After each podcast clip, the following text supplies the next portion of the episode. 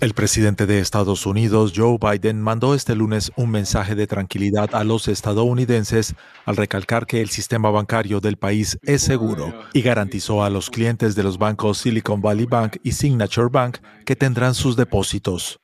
En declaraciones desde la Casa Blanca, Biden añadió que los contribuyentes de Estados Unidos no se harán cargo de las pérdidas del banco y que pedirá al Congreso que refuerce la regulación del sector bancario.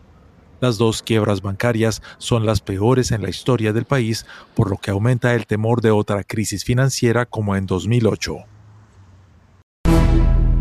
El presidente Gustavo Petro celebró este lunes el inicio de un segundo proceso de paz en Colombia, luego de que la Fiscalía del país suspendiera a pedido del mandatario 19 órdenes de captura contra disidentes de la extinta guerrilla FARC.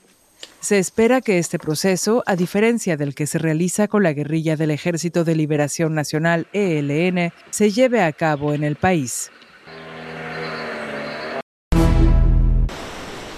Perú declaró este lunes el estado de emergencia en 18 distritos de Lima y 4 de la vecina Callao por un plazo de 60 días para atender de forma inmediata las inundaciones y el riesgo de daños por las intensas lluvias pronosticadas por el ciclón Yacú.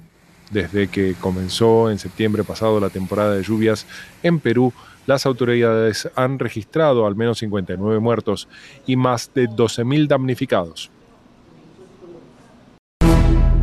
Unos 2.000 migrantes, en su mayoría provenientes de Centro y Sudamérica, avanzaron este domingo hasta la mitad del puente internacional Santa Fe, límite entre México y Estados Unidos en Ciudad Juárez, para presionar y exigir a Estados Unidos su ingreso a ese país.